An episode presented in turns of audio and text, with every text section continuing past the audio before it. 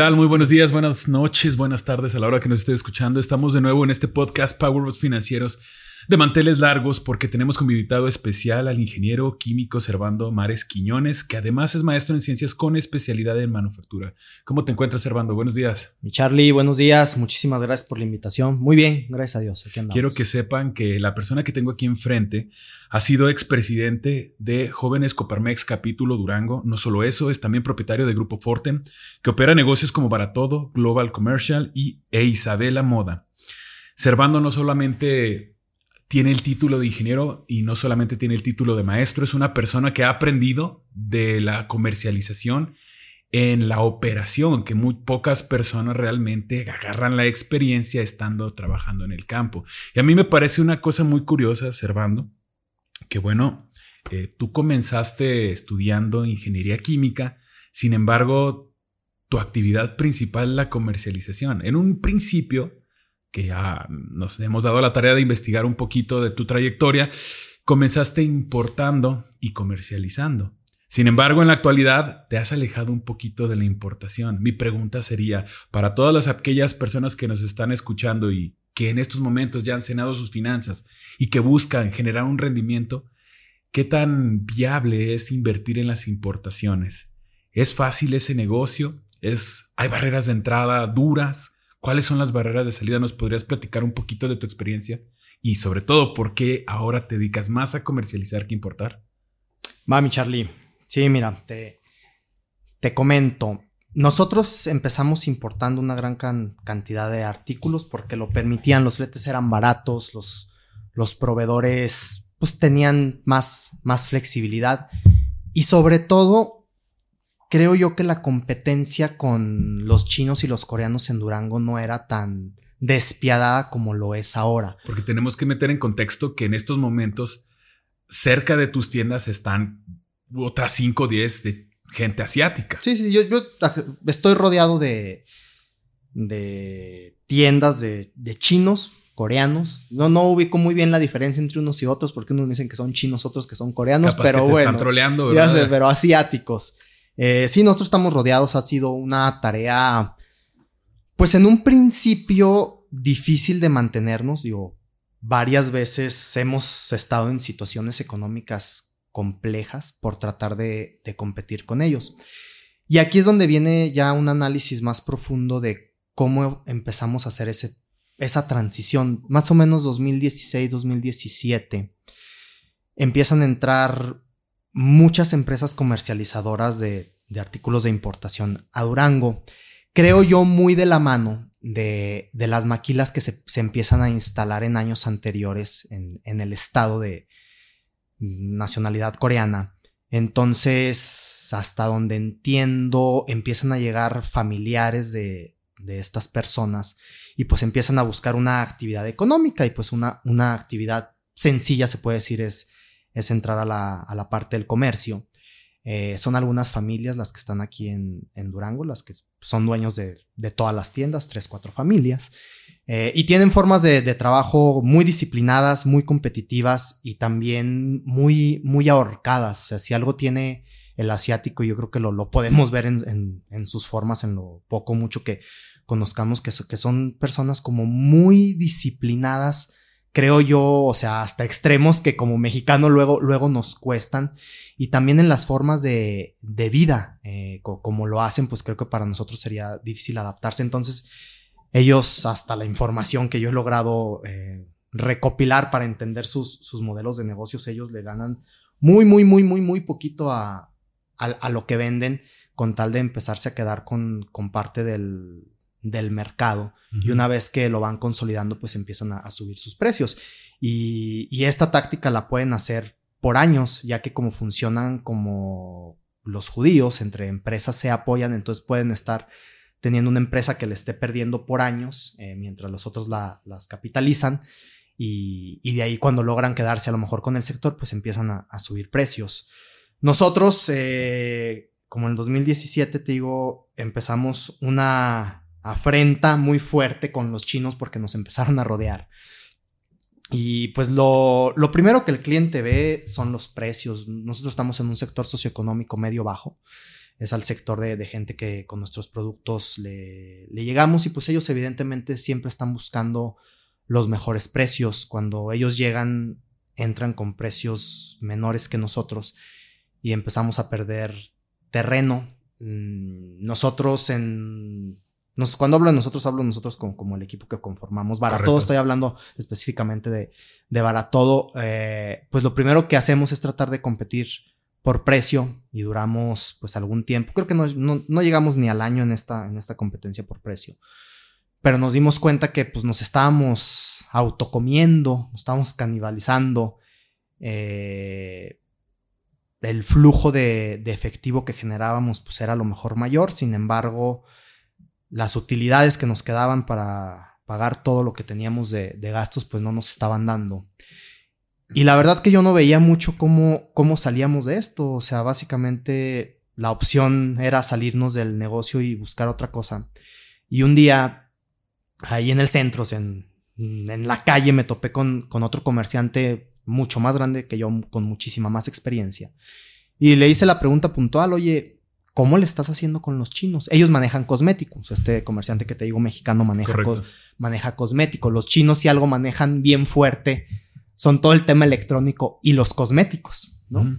Entonces yo le decía, ¿cómo le estás haciendo? Y él me dijo, ¿cómo le estoy haciendo de qué? Y yo, güey, pues nos están pegando bien duro. O sea, yo veo mis números y nos están comiendo este, gran parte del, del mercado. Y me dijo, es que yo no batallo con eso, Servando. Y yo, órale, pues ¿cómo le estás haciendo, va? A lo mejor estaba ungido, ¿no? Sí, o sea, pues dices, yo no compito con ellos. Dije, órale, pues. Protegido. ¿qué, estás haciendo? No, o sea, al final, ¿cuál, es tu, tu receta? Y me dijo, es que yo no manejo productos chinos. Yo, todo lo que manejo o es, son marcas mexicanas o son marcas americanas. Me dijo algo que yo he visto y checa sus tiendas. Ellos nada más te meten productos chinos y en su mayoría, ¿no? De, de baja calidad. Me dijo, mi sector es otro. Entonces yo no he tenido problemas con ellos. Mm. Y eso me sembró una, una gran semilla, va, porque yo veía mis números y decía, pues aquí esto no nos va a llevar para ningún lado. Creo que todas las personas que estamos en, en los negocios buscamos de ganar, ganar más haciendo menos y nosotros estábamos haciendo más ganando, menos. Entonces, pues no, no íbamos a ningún lado. Y ahí empezó como todo ese proceso de, transición de la empresa. Empezamos a buscar marcas mexicanas, productos mexicanos que nos permitieran, una, tener un mayor margen de utilidad, pero la otra, que no estuviéramos en competencia directa con productos eh, con respecto a los chinos.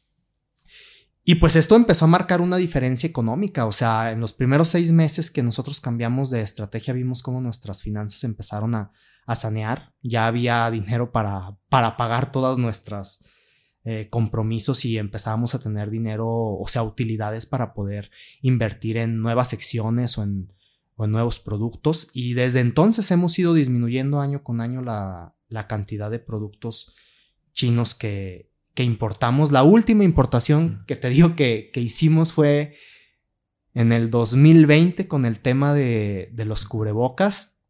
Y, nos, fue, nos fue bien, pero nos fue mal. Ahí les resumo la historia. Para Nosotros... poner en contexto, porque obviamente estábamos en plena pandemia y los cubrebocas eran el artículo más solicitado, el más vendido y el más comprado. Es correcto. Eh, y, y, si tú comparabas los precios a los que los conseguías en China y los precios a los que se daban aquí, pues había bastante, bastante margen de, de utilidad. Nosotros hasta ese momento estábamos comprando con comercializadoras en, en, la Ciudad de México o donde hubiera, ¿no? Porque en ese momento el que tenía vendía. Entonces nosotros nos enfocamos en tener, lejos de si comprábamos a buen precio o no, este, nosotros comprábamos. Sí, claro, era tener inventario. Sí, era tener. El que tenía vendía.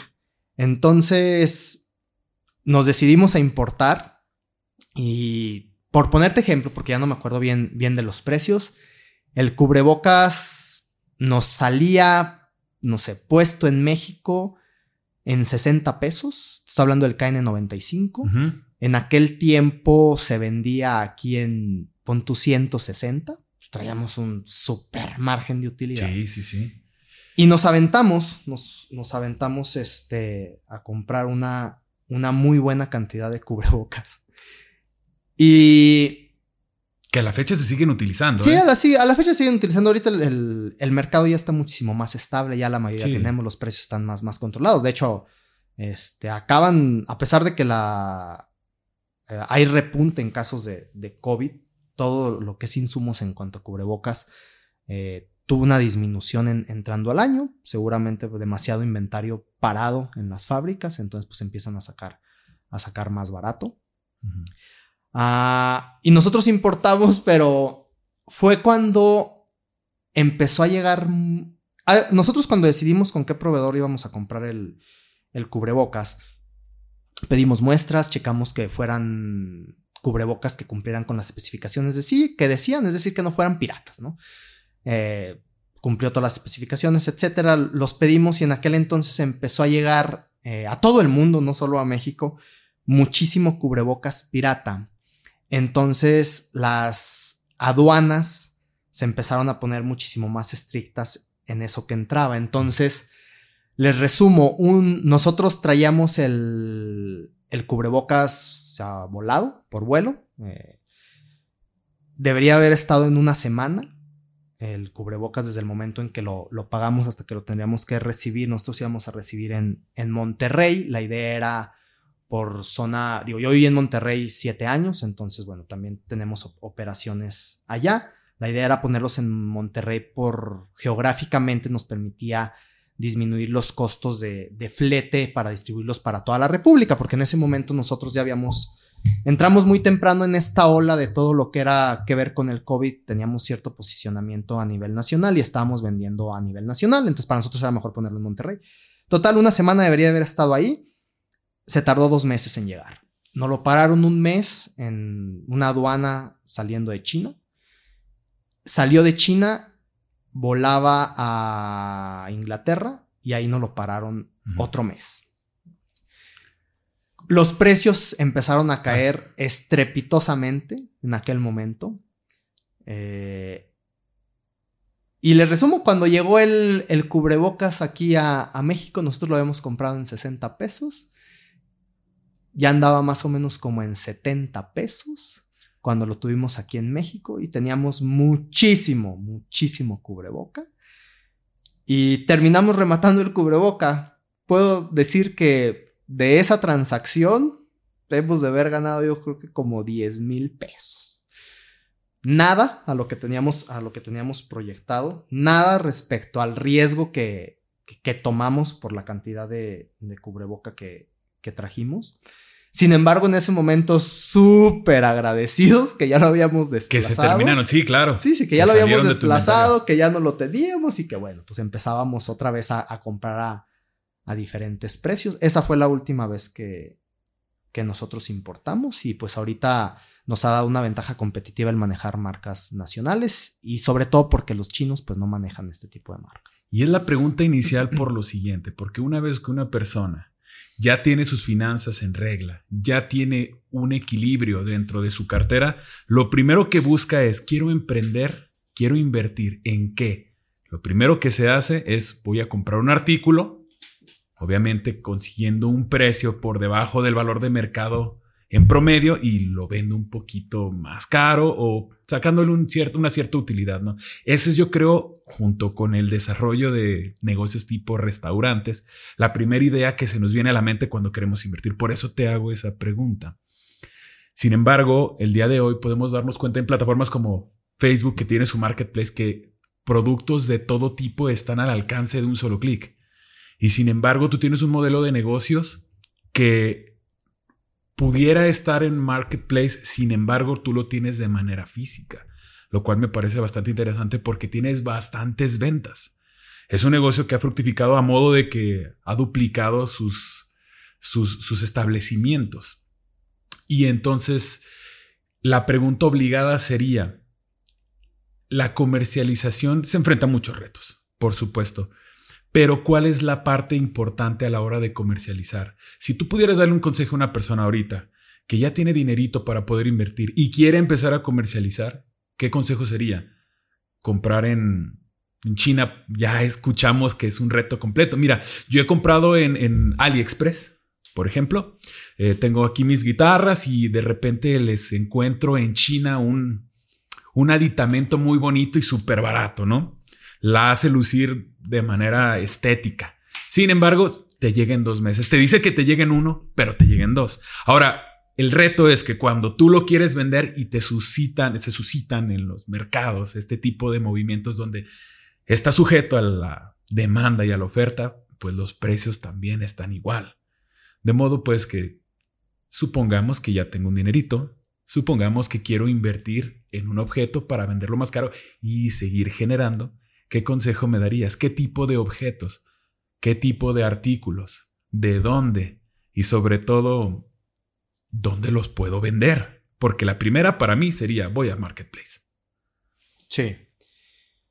Muy buena pregunta, mi Charlie. Y, y yo creo que aquí es una parte donde la mayoría de la gente que, que no se dedica a los negocios, ¿no? O sea, que tiene algún trabajo y evidentemente la gran mayoría también siempre está buscando como emprender porque creen que es algo más fácil, donde es, le dedicas menos tiempo, etcétera, ¿no? Todo lo que se da desde, desde esa parte y, y se avientan. Y una de las cosas más fáciles definitivamente es la comercialización de artículos, ¿no? Pues al final... Solo es vender, por así decirlo, ¿no? Pues compras y vendes. O sea, no, no, tiene, no tiene mayor, mayor complejidad. Sin embargo, el, el punto principal ah, en todo lo que, lo que cualquier ser humano se, se dedique para generar ingresos económicos es que te tiene, te tiene que gustar. Y aquí es donde los que me conocen eh, soy Servando Mares, el que publica cada rato en los grupos aquí de, WhatsApp. De WhatsApp. Eh, hay mucha gente que a mí me. Y más en un principio cuando, cuando lo hacíamos, que me criticaba, me llegaron a sacar de, grupos de WhatsApp, etcétera, porque no les gustaba ver como, como la, la publicidad, ¿no? O sea, la, la, lucha que uno hacía. En aquel momento tuve alguna discusión fuerte con, con un personaje de, de Durango en, en la que yo le decía, pues es que déjame hacer mi lucha. O sea, tú no sabes cómo está mi economía, lo que estamos en tiempos, en tiempos de pandemia, pero es eso, porque al final, mira, todo producto se vende. O sea, yo no conozco un solo producto que salga al mercado, bueno, a lo mejor hay algunos, pero que no se venda. Absolutamente hay mercado para todos, para todos. O sea, el producto que tú quieras va a haber clientes, siempre. El chiste es cómo llegas a esos clientes. ¿Cómo se va a enterar el cliente que tú tienes ese producto? Bueno, si te callas, obviamente, y si no lo cacaraqueas, nunca se van a dar cuenta. Nunca, nunca. Pero aunque resulta algo sencillo de entender, uno de los principales problemas que tiene la gente cuando entra a vender productos es que les da pena desde el que se entere la gente que están vendiendo algo. Mm. Creo que en México, y a mí me pasó, en, en México está muy, creo yo, devaluado de cierta forma el que emprendas. Está muy bien visto cuando ya eres empresario y generas un chingo de dinero, ¿no? Y, y, se ve que te está yendo bien. Pero ese proceso desde que empiezas a que llegas a ese punto, creo que la gente no lo ve bien y lo critica. A mí me pasó cuando yo empezaba. Este que que la gente me decía, pues, ¿por qué no te regresas a tu trabajo? Yo tenía un trabajo en el cual me iba, me iba bastante bien y, muchas veces me, me lo decían y también lo digo, me daba pena el decir que yo me dedicaba en aquel momento, tenía florerías, estaba abriendo una florería en Monterrey y me daba pena que, que me vieran este, que yo estaba en, en mi puesto vendiendo flores. Y, y, creo que ese es el principal paso, ¿no? Que sepas que si tú te vas a meter al tema de vender cosas, tienes que saber que si quieres vender y quieres que te vaya bien, tiene, el mundo tiene que saber que tú estás vendiendo, vendiendo algo. Ahora, depende mucho también de qué forma lo haces.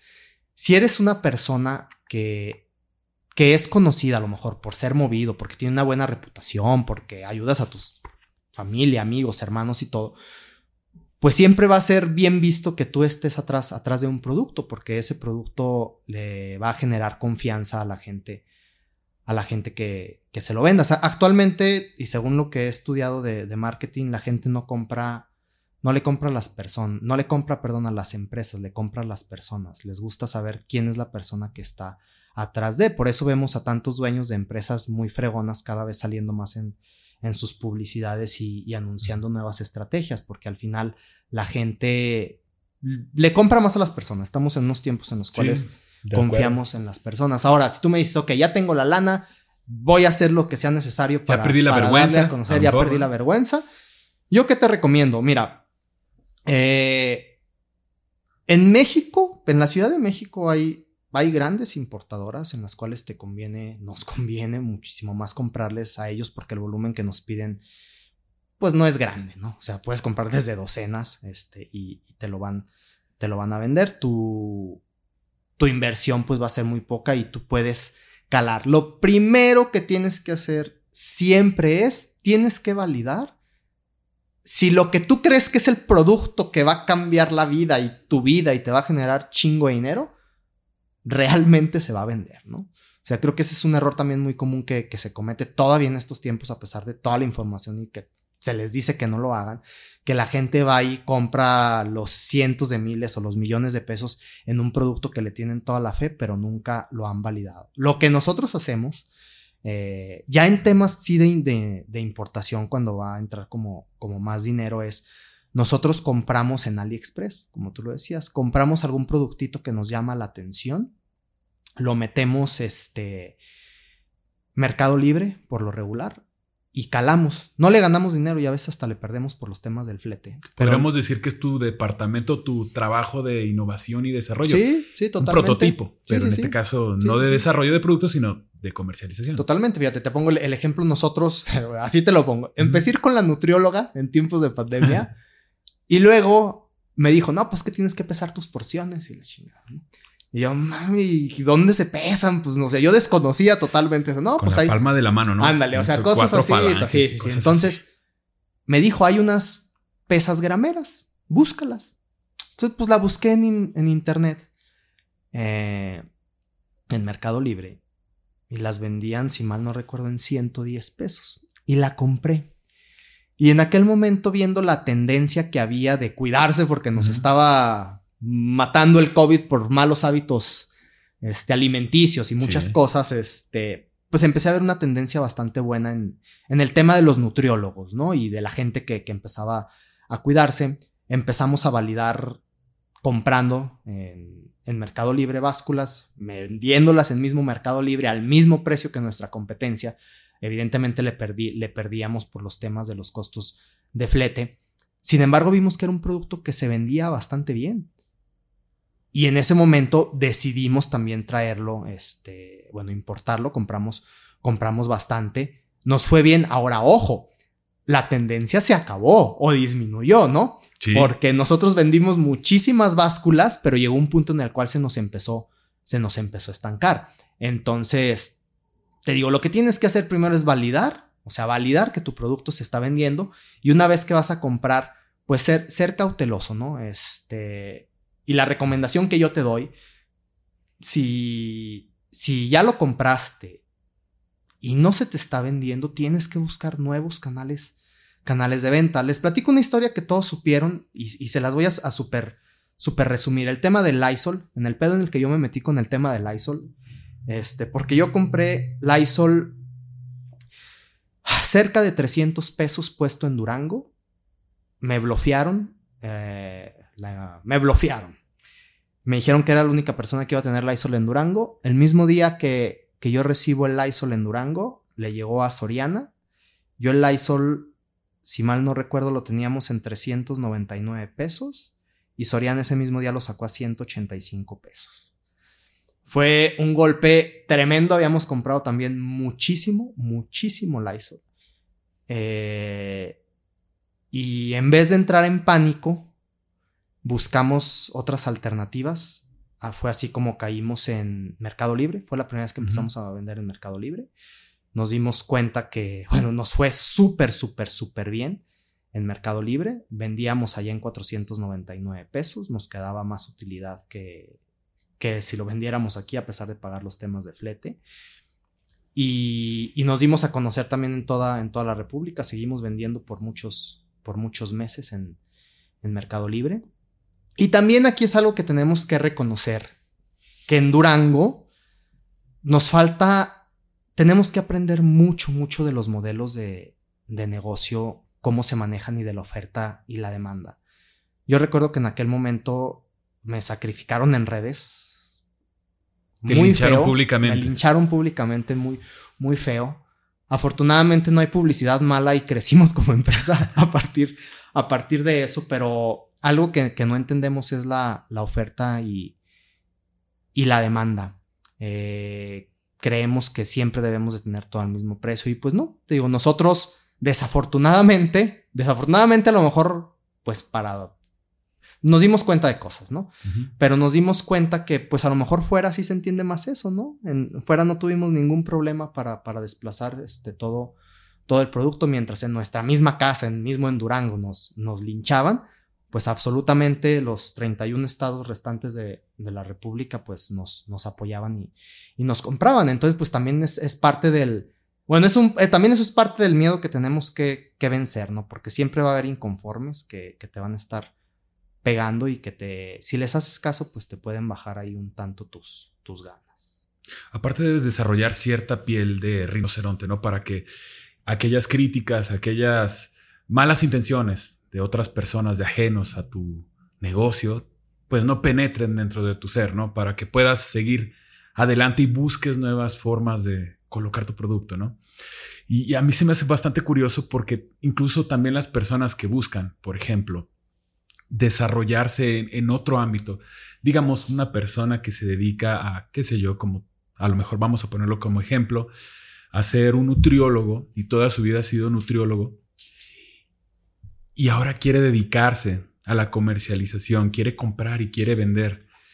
Hay muchas personas que se casan con la idea de que porque yo tengo una profesión, porque tengo cierto título, no tengo las habilidades para hacerlo. Mira, te tenemos enfrente que eres un ingeniero químico, pero que su especialidad real es la comercialización y el desarrollo de negocios.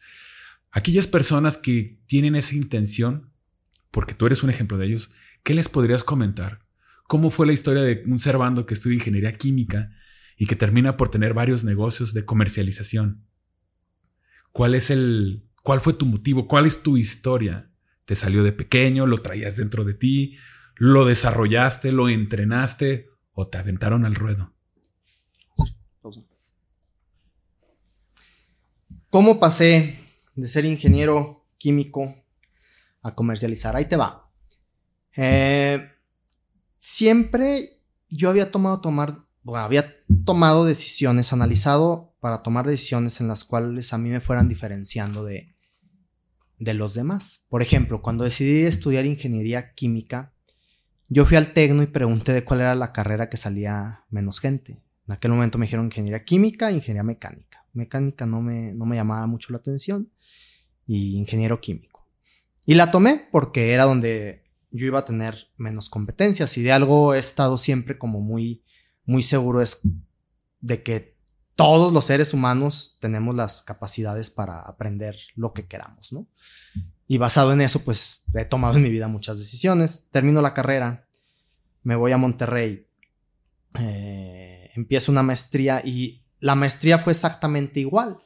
¿Cuántos egresados de... ¿Cuántos egresados de esta maestría que eran sistemas de manufactura son ingenieros químicos? Me acuerdo que el director de maestría me dijo que no llegaba ni al 3%, que, que eran muy pocos, y por eso decidí estudiar esa maestría. Eh, siempre el tratar de ser diferente, pues en vías de, ganar más dinero. O sea, esa era como mi, mi motivación, ganar, ganar más dinero. Nunca me había preguntado si realmente lo que había estudiado me, me gustaba, si me veía haciendo eso toda la vida. Yo empiezo a trabajar en una empresa que se llama NEMAC. NEMAC es un, prácticamente un monopolio a nivel mundial en la fundición de aluminio. Eh, ahí lo que hacíamos era las cabezas y monoblocks para los motores de, los carros. Pertenece a Grupo Alfa, uno de los grupos más importantes de, México. Y les puedo decir que el día uno que yo entré a trabajar a, a esta empresa, yo me di cuenta que no me gustaba. Que no, pues que había estudiado toda la primaria, bueno, kinder, primaria, secundaria, prepa, universidad y maestría y que había estudiado algo que no, que no me gustaba. Estuve yo dos años, siete meses en, en NEMAC, dos años, siete meses que fui una persona muy infeliz. Emocionalmente creo que es la etapa de mi vida que más mal he estado. Y aquí es donde entra otra parte. Yo empecé a trabajar a los ocho años en una ferretería que mi papá tenía y siempre estuve atendiendo al cliente. Siempre estuve como en, servicio al cliente, veía a los proveedores. Detrás de mostrador. Detrás pues. de mostrador, ajá. Después entré como a temas administrativos, como que le hacía de todo y aprendí, aprendí de todo. Cuando yo me fui a Monterrey, becado, eh, una de las formas que tenía para pues, aumentar mis ingresos, yo vendía papel, vendía papel allá, allá en Monterrey. Y me acuerdo mucho que en el, yo, yo entro a trabajar a NEMAC el 25 de mayo del 2011. Me acuerdo que para esa temporada navideña mi proveedor me dice, ¿qué onda? Pues cuánto papel vamos a mandarte ahora para que vendas la madre. Y yo le digo, ¿sabes que este es el último año que ya voy a trabajar? Contigo, pues ¿por qué? Pues porque ya soy don chingón en la empresa donde estoy y me va muy bien y todo, ¿no? Y me un escritorio con mi nombre. Sí, sí, sí, sí. La, la, verdad que, fíjate, eso, eso sí hizo mucha diferencia. El puesto en el que yo entré a NEMAC era un puesto, pues ya de mando medio alto. Eh, yo entré ahí teniendo 26 años. El salario que tenía era bastante bueno. El nivel jerárquico que tenía era bastante bueno. Entonces, pues sí, sí me sentía don chingón, ¿verdad? Eh, pero era más un estatus. Y a lo mejor, sí era un estatus, ¿no? Meramente era el estatus porque yo no me sentía emocionalmente bien. Me acuerdo que él me dice, oye, pues no manches, es que no, no te vayas, ¿no? Porque al final, pues yo les representaba buenas ventas este, a ellos, ¿no? En las compras que, que les hacíamos. Y me decía, deberías de pensar tomarlo pues a la par, o sea, estar ahí vendiendo, pues al final te va bien, tú. Y yo creo que fue de las de las primeras personas que, que me reconoció el, el, hecho de que estaba con mi empresita, que ni era empresa, ¿no? Yo vendía, o sea, yo llegaba y me presentaba como Servando Mares y... Vendo papel. Vendo papel, ¿no? Dígase eh, papel, hojas de máquina. Vendía papel roca. El papel roca es el que se utiliza para los nacimientos, digo, lo seguimos vendiendo en la actualidad.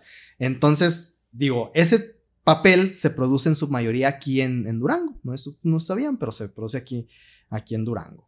Entonces, tío, él fue una de las primeras personas que yo creo que me, me reconoció esa parte y que me dejó sembrado como eso de decir, ah, chinga, pues a lo mejor soy bueno para, para eso y no me causa como ninguna incomodidad. Yo recuerdo que en el 2008 firmé un contrato, así llegando, soy Servando Mares, vendo papel roca con una empresa pues bastante grande en, en Monterrey para venderles, pero pues, yo les vendía, o sea, como que nunca había visto eh, Nunca me había dado cuenta que había desarrollado una habilidad para las ventas. Nunca lo había visto, ¿no? Porque yo estaba muy enfocado en, en lo que me habían dicho, lo que me había dicho mi papá, estudia una carrera, un buen trabajo, quédate ahí. Entonces, recuerdo mucho porque yo me salí a los años, dos años, siete meses, como a los dos años, dos meses en una fiesta, un amigo me dijo, y evidentemente yo me estaba quejando en la fiesta de lo miserable que era en mi trabajo. Y mi amigo me dijo, ya tienes hasta la madre, güey. Llevas dos años quejándote de lo mismo. Ya salte, no mames. Y yo, güey, le dije, güey, es que en aquel entonces ya habíamos abierto Baratodo. O sea, Baratodo ya estaba funcionando aquí. Ahí les va la historia resumidísima de Baratodo. Mi papá estaba batallando económicamente aquí en Durango, a mí me estaba yendo económicamente muy bien en Monterrey. Lo que hago, le digo, mira, papá, para mí es difícil como darte una mensualidad, ¿verdad? Así como así, porque a mí me frena. Lo que sí puedo hacer es poner un negocio en Monterrey, digo, en Durango, y, y que tú lleves como toda la parte operativa y yo me encargo como la parte administrativa acá, acá en Monterrey. Entonces, así fue como nació Baratodo. Fue un negocio que yo puse, pues, para mis papás, ¿no? Por, para que ahí, de ahí generaran. Entonces, mi amigo, yo le dije a mi amigo, güey, es que necesito dinero. Para... Me dijo, vato, el dinero nunca va a ser suficiente con todos los planes que tienes. Dice, necesitas ponerle fecha. Güey, yo cada vez te veo más amargado, güey, te estás haciendo viejo, arrugas, canas, güey, o sea, dice, ese no es el Servando que yo, él, yo lo conocí en 2009, cuando uh a Monterrey, me dijo, ese no es el Servando que yo conocí, ¿no? Me dijo, ponle fecha, ponle fecha, güey. O sea, y llegues como llegues a esa fecha, salte del trabajo.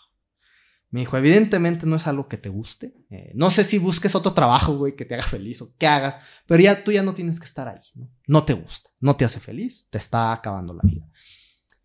Y pues me hizo mucho eco, me hizo mucho, muchísimo eco sus, sus palabras. Ese día empecé a, a pensar como en una salida, cuando me, me iría.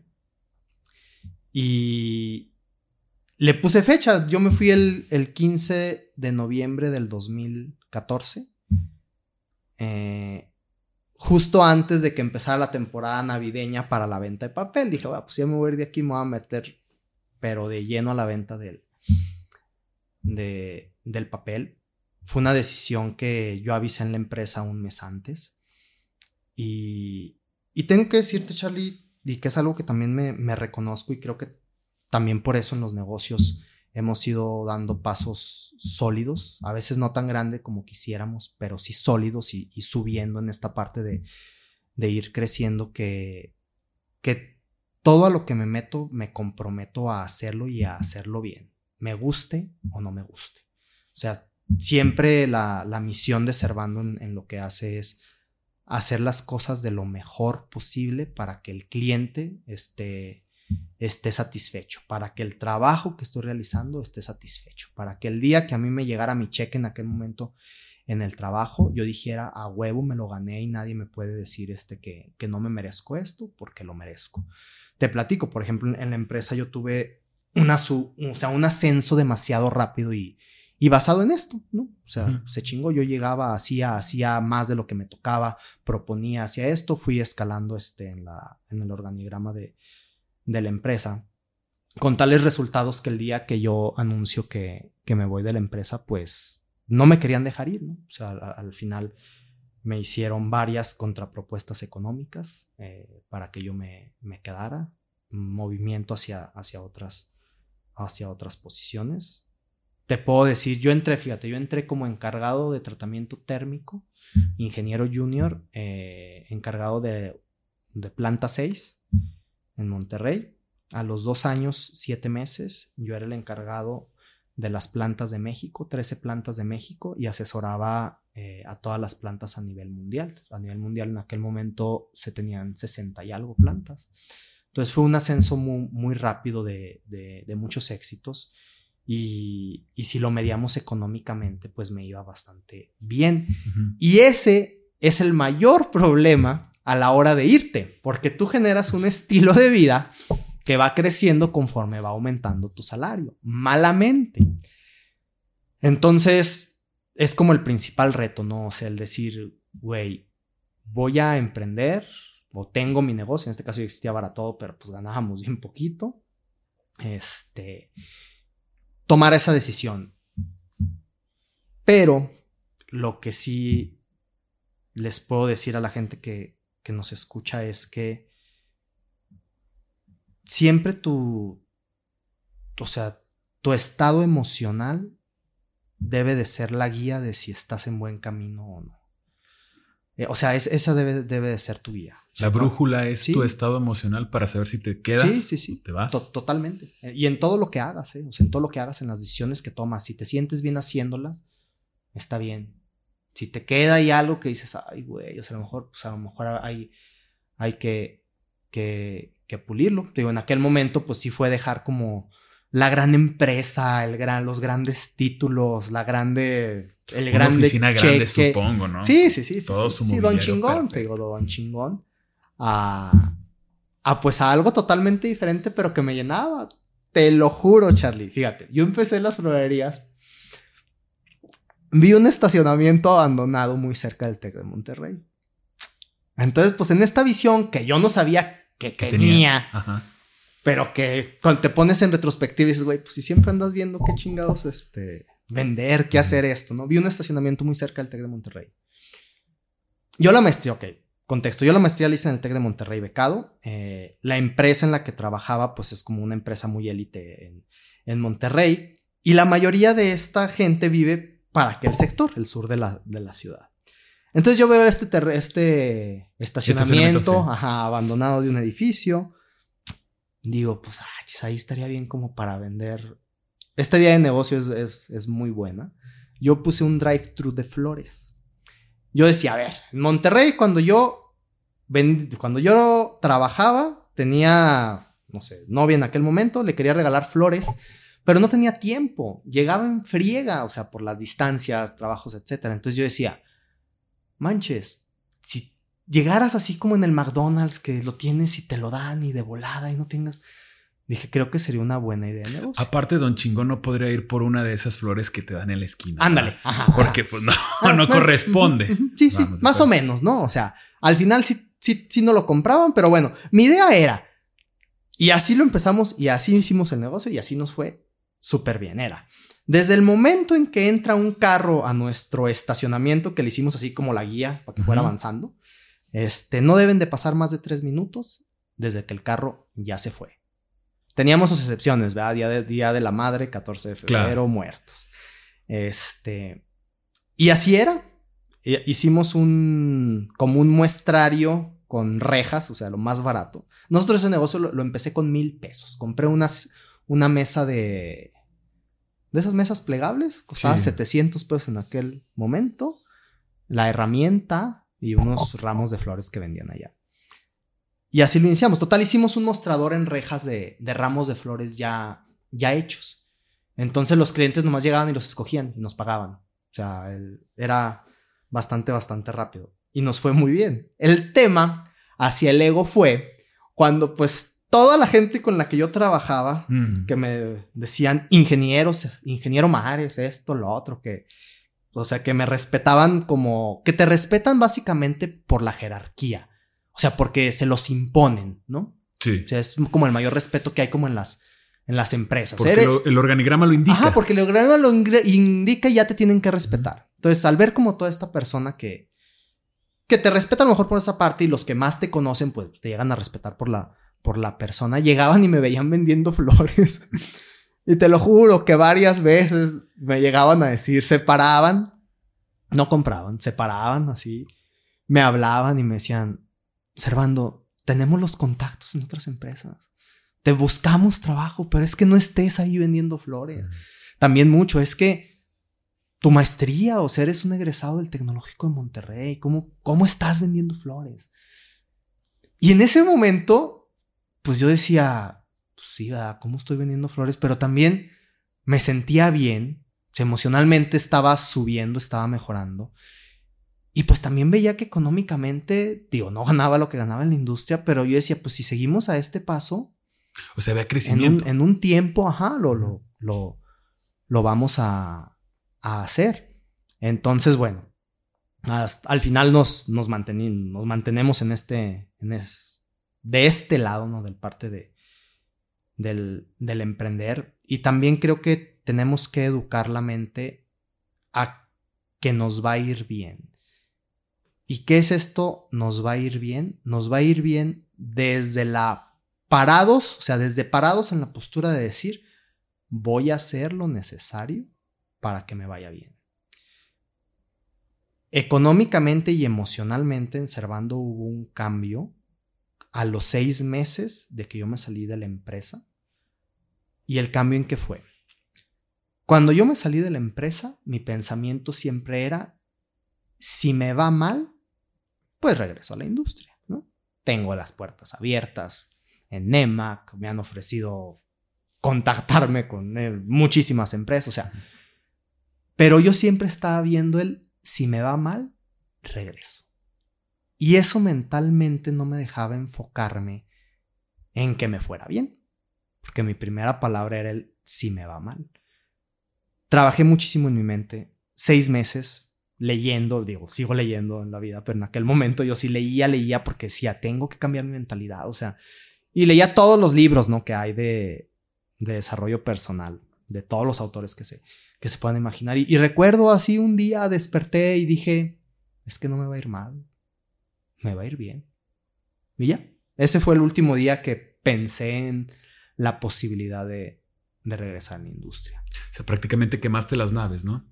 Dice la historia que Hernán Cortés llegó a, a Latinoamérica y que cuando vio que había todo un tesoro, que había todo un trabajo por hacer, dice la historia, o dice eh, el diálogo, pues, pues, el cuento, por así decirlo, que le indicó a sus personas, a su personal, a sus soldados, venimos en un barco, quémenlos.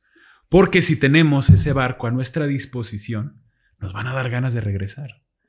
Y exactamente ante cualquier estímulo negativo, pues nos vamos a querer regresar porque ahí lo tenemos.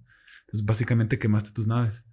Sí, sí, sí, totalmente. Mira, por ejemplo, dicen que en tiempos de crisis es cuando mayores oportunidades y también cuando se forja el carácter, ¿no? Y también los mayores crecimientos. Y es por eso, o sea, cuando te quedas sin opciones, ojo, cuando te quedas sin opciones, si tienes el carácter para afrontar lo que viene, creces muchísimo. El chiste es, sí, que muchas veces, pues, o sea, muchas veces lo peor que te puede pasar resulta lo mejor que te pudo haber pasado cuando lo ves en retrospectiva. Fíjate que estaba escuchando no hace mucho. ¿Has visto el documental de Last Dance de Michael Jordan? Y sí, sí, sí, sí, yo soy muy fan del básquetbol. Para Jordan siempre fue un dolor de cabeza que los pistones de Detroit le hubieran ganado y que no le hubieran permitido haber ganado su campeonato, ¿no? Y para muchas personas probablemente el haber perdido varias veces con el mismo equipo, con los mismos jugadores, hubiera sido una un parteaguas para no volver o para no sentirse ganador. Sin embargo, su tosudez le hizo pensar como tú pensaste en esa ocasión. Me va a ir bien y esta vez les voy a ganar. Llegó el punto en que ganaron. La historia dice que que la costumbre del básquetbol es que cuando ganas o pierdes, siempre tienes que saludar a tus contrincantes, ¿no es así? Llegó el punto entonces donde Jordan por primera vez les ganó en camino a los playoffs, a los pistones de Detroit, los chicos malos de la NBA, y que a tal punto que estas personas se, pues ardieron tanto que salieron sin saludar a la gente, ¿no? A la fecha es algo muy comentado, probablemente es algo muy infantil, sin embargo, la mentalidad de Michael Jordan le llevó a decir, esta vez sí les voy a ganar. Y dicho y hecho, a tal punto que a la hora, eh, bueno, pues, para muchos es considerado el mejor jugador de básquetbol, ¿no? Pero es la mentalidad, es a lo que voy, la cual tú comentas, la que nos lleva a muchas personas a elegir y obviamente quemar las naves también. Y por último, quisiera hacerte una, una pequeña pregunta, porque no solamente estás en el ámbito empresarial, también has estado en la parte, bueno, en las cámaras de comercio, estuviste en la Coparmex y curiosamente eres el expresidente de los jóvenes empresarios. Quisiera solamente preguntarte cuál fue tu experiencia, eh, cómo llegaste ahí, qué, qué cosas positivas, porque mira, mucha gente no tiene la voluntad de acercarse a otros para aprender. Tú aprendiste ahí, tuviste buenos contactos, fue positiva tu experiencia acercarte con otros eh, empresarios. ¿Nos pudieras platicar un poco de ella? Sí, mira, yo llegué ahí como creo, pues de manera, pues fortuita y más como por las ganas y el, la revolución mental que traía en ese momento. Yo tenía creo que no tenía ni un año que había regresado yo aquí a Durango. O sea, de un año para. O sea, yo estaba, yo estaba, yo estaba en Monterrey. Ah, yo estaba en Monterrey allá dedicándome a, mis negocios, a las florerías específicamente. La vida me, me trae de regreso a, a, Durango antes de lo que yo quería. Y, sí, menos de un año yo ya era presidente de, de los jóvenes de Coparmex. Ahora, marcado por. ¿Por qué? O sea, ¿cuál es el, lo que hay atrás de eso? Eh Evidentemente, Monterrey, Nuevo León, es un estado que va a una velocidad mayor que, que Durango. Y, esto es en, muchos sentidos, ¿no? Desde la comunicación con la gente, la mentalidad, muchas cosas. Entonces, pues cuando yo llego aquí a Durango, eh, a mí años antes en alguna visita que vine me tocó ir como a alguna reunión. y una de las cosas que, que yo hago pues es tratar de buscar otra vez el, socializar, ¿no? O sea, con volver a integrarme. Tener contactos. Tener, tener contactos y, y, entro, entro ahí a, a Coparmex y encuentro, encuentro pues personas muy, muy valiosas, personas que le están echando ganas. Hace, hace rato platicaba contigo, Charlie, fuera, fuera de micrófonos que... Y es en el mundo, ¿eh? o sea, no nada más es en México, no nada más es, es en Durango, que muchas personas dicen que quieren mejorar su, su calidad de vida, que quieren ser empresarios, que, que muchas cosas no relacionadas con, con, el, con el mundo del emprendimiento. Pero la realidad es que son muy, muy, muy, muy poquitas las que, las que lo hacen.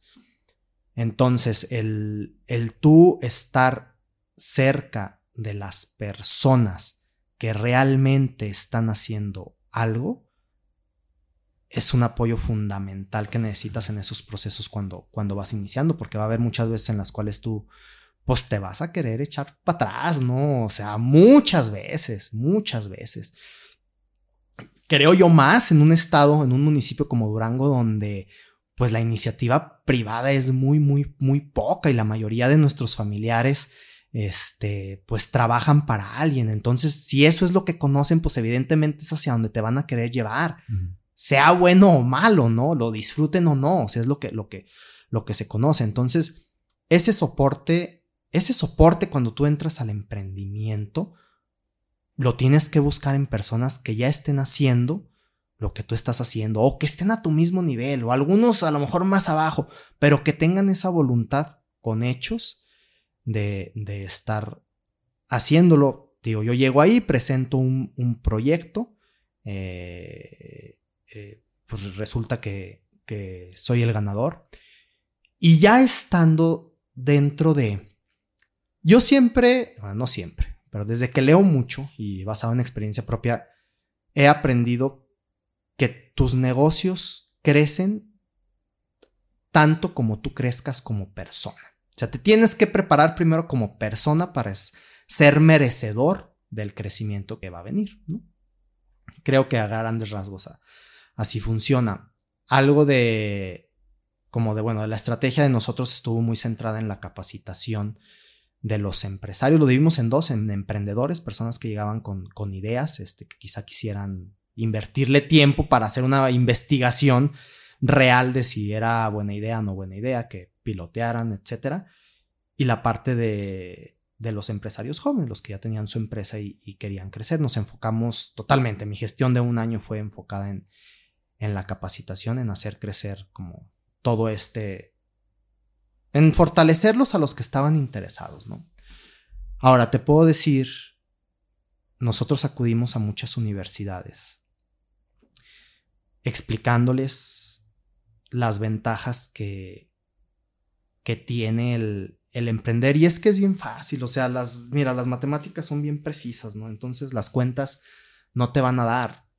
¿Cuántos egresados te gusta que salgan cada año de ingenieros industriales, por ejemplo, en el país? Pues muchísimos. Muchísimos, sí. ¿Cuántos empleos para ingenieros industriales van a quedar? Pues poquísimos.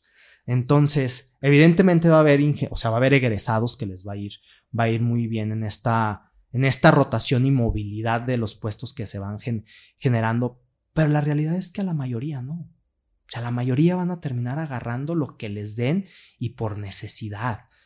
Entonces, siempre el, emprender va a ser una mejor apuesta a largo plazo. A largo plazo. A corto plazo, definitivamente, pues va a ser el trabajo, ¿no? Porque ya te va a llegar tu lanita seguro, etc. Pero a largo plazo es, el emprender. Entonces, en esa parte, yo me encontré con algo, con algo muy triste que yo creo lo compartimos la mayoría de los líderes que hemos estado en, esta posición del fomento al emprendimiento que la gente dice que quiere, pero no hace nada. Nosotros llegábamos a dar estas pláticas, pues, cuando iban obligados, pues teníamos sala llena, ¿no? Pero realmente interesados, híjole, el 0.5% y se me hace mucho. Este, cuando no iban obligados, cuando eran invitaciones abiertas, pues dos, tres personas. Pero hiciéramos alguna reunión para mostrar programas donde el gobierno o las empresas regalaban dinero o ellos creerían que regalaban dinero, las sesiones se nos llenaban, se nos abarrotaban. Entonces, pues son cosas que tenemos que cambiar porque nada es gratis. Mm, nos pueden dar algo una vez en la vida, pero no se puede convertir en nuestra forma de operar. Porque si se convierte en nuestra forma de operar, siempre vas a, vivir al máximo de lo que otros te den. Y eso no está bien, ¿no? Porque al final tú te, te, limitas. Además, vivir de ilusiones, de expectativas, no es buena vida. No, no, no, no, no, no, para nada. O sea, mira, aquí tenemos que trabajar en lo que nos guste, en lo que nos apasione y descubramos. Y creo que específicamente en, en Durango, todas, todos estos, digo, personajes que estamos en la parte de, del fomento al emprendimiento, digo, tú eres uno de ellos con este podcast de lo, de lo que se está haciendo y es una tarea bien, bien, bien complicada porque, pues porque muy poquitos quieren, pero algo que tenemos que hacer y, digo, por ahí hay algunas señales de que se, se pudiera lograr, hace realmente falta alguna persona que, que lo pueda liderar y que se comprometa a, hacerlo y que se mantenga y que los otros liderazgos dejemos de lado el ego que podamos tener y, y se apoye este liderazgo en cuanto al, a la cooperación entre todos, entre todos los involucrados a esto. Te voy a decir un ejemplo. Acabo de estar en Monterrey, pues hace, un, hace unos días, bueno, el, mes, el año pasado, ¿no? a finales, en diciembre mucha de la gente que, mucha de la gente que yo sigo en Instagram en temas de, de negocios son egresados del Tecnológico de Monterrey. Yo soy egresado del Tecnológico de Monterrey. Sin embargo, sí creo que la cultura ha ido cambiando. Y digo, hay, hay cosas muy abismales, ¿no? Que no me voy a meter mucho, mucho en eso, en la forma como se piensa.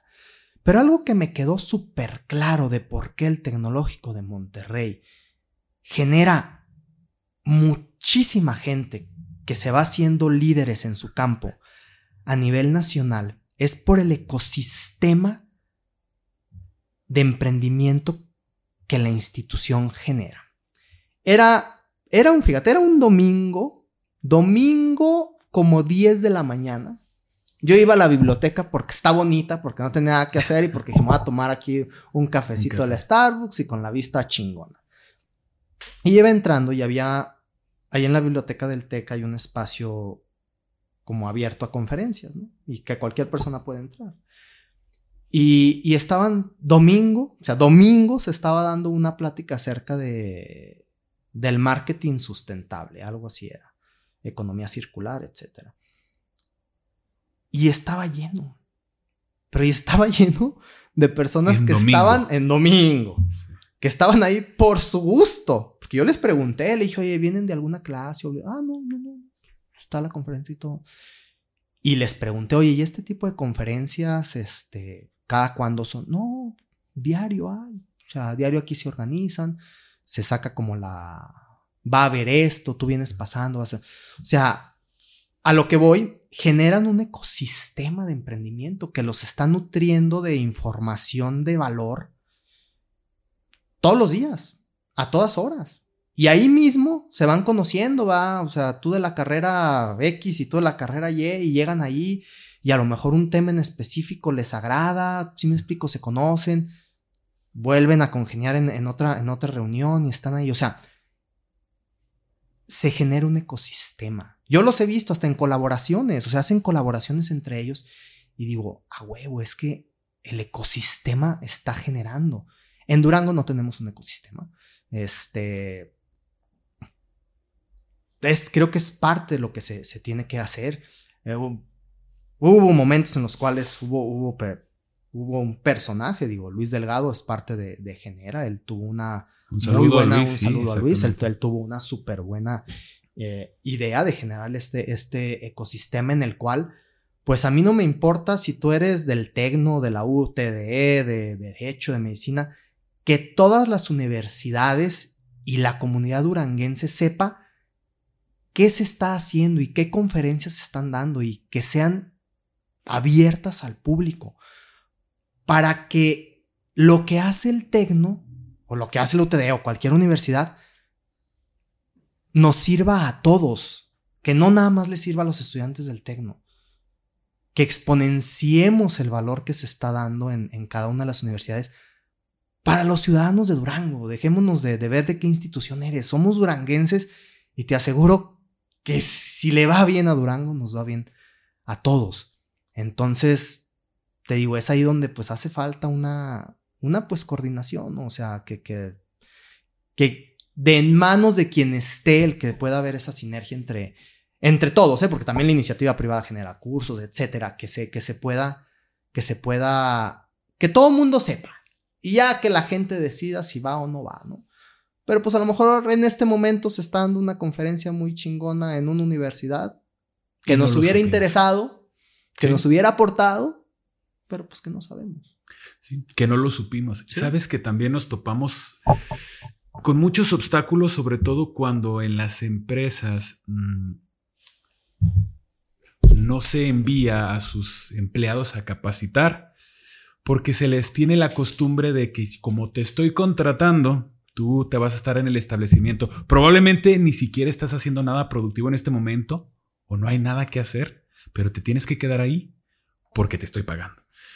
También hemos fallado en el Estado en no darle el valor al conocimiento ni a la capacitación, donde también tenemos muchísima área de oportunidad, porque tenemos muchísimas universidades, tenemos muchas personas preparadas, personas como tú que tienen historias muy interesantes que podemos aprender de ellas. Sin embargo, pues bueno, este es el propósito también de este podcast, que tengamos una perspectiva distinta, porque alguien más lo ha hecho. Y qué mejor que pararse en los hombros de los gigantes, aprender de los errores de los otros. Y ahí radica la verdadera sabiduría. Y pues nos quisiéramos despedir de una vez, Servando. Ya ha pasado exactamente un poco más de una hora. Sé que tienes cosas que hacer. Yo quisiera agradecerte por acompañarnos el día de hoy. No sería la primera vez ni la última en la que estarás aquí seguramente. Después que migremos a otros estadios, probablemente o en estas plataformas ya como videocast, que bueno, es uno de los proyectos que tenemos, probablemente conocerán tu rostro y sabrán que también eres una persona que te ves bastante bien, que tienes tus gesticulaciones que te ayudan a, entender la sinceridad de tus palabras. La parte visual es importante también. La pasión que tienes se transmite con tu gesticulación. Y bueno, no nos queda más que agradecerte. Y si quieres por ahí mandar un saludo, ya se lo mandamos a nuestro compadre Luis Delgado, que por ahí seguramente te va a estar escuchando. Él es también un apasionado de los podcasts, me ha pasado muy buenas, muy buenos tips por ahí por WhatsApp, al cual le agradezco bastante. Y si quisieras compartirnos alguna cosa más, nos quedamos con la parte de, pues, quemar las naves, porque siempre que tengamos un respaldo nos vamos a querer regresar, perder la vergüenza y también hacer lo que tú hiciste, ¿no? Quedarte en el lugar donde eres feliz, buscar que las emociones, tu estabilidad mental y emocional sea la brújula para tus emprendimientos. ¿Quisieras compartirnos algo más, aparte de lo que ya te extrajimos el día de hoy? Bueno, pues agradecerte la, invitación, mi Charlie. Eh, espero y, un gusto. y la información que, que compartí aquí pues sea de, utilidad para, para alguien. Eh, invitarlos a... Pues invitarlos a que hagan lo que les gusta, que si están en una situación emocional y bueno, puede haber situaciones emocionales difíciles de muchos tipos, ¿no? Los invitaría a que fueran al psicólogo si son este, temas emocionales eh, de, tipo de otros, existenciales, románticos. Pero, ajá, pero ya en el tema específico de, de los negocios, pues invitarlos a que, a que tomen ese, ese riesgo, a que encuentren a su, a su gente que los haga fuertes, a que se rodeen de personas que, que sean un, un soporte. Eh, digo, específicamente un, servidor siempre está abierto y, a disposición de, quien lo llegue a necesitar. Y bueno, todo este tipo de cámaras empresariales, todo, pues ahí van a encontrar muchísima gente que con muchos sueños, este, que, los pueden ayudar a que sea más fácil las decisiones que, que tomen y pues sería todo, Charlie. Muchísimas Ingeniero Servando Mares Quiñones, muchísimas gracias por estar aquí con nosotros. Nos despedimos como siempre en este podcast con la frase Semper.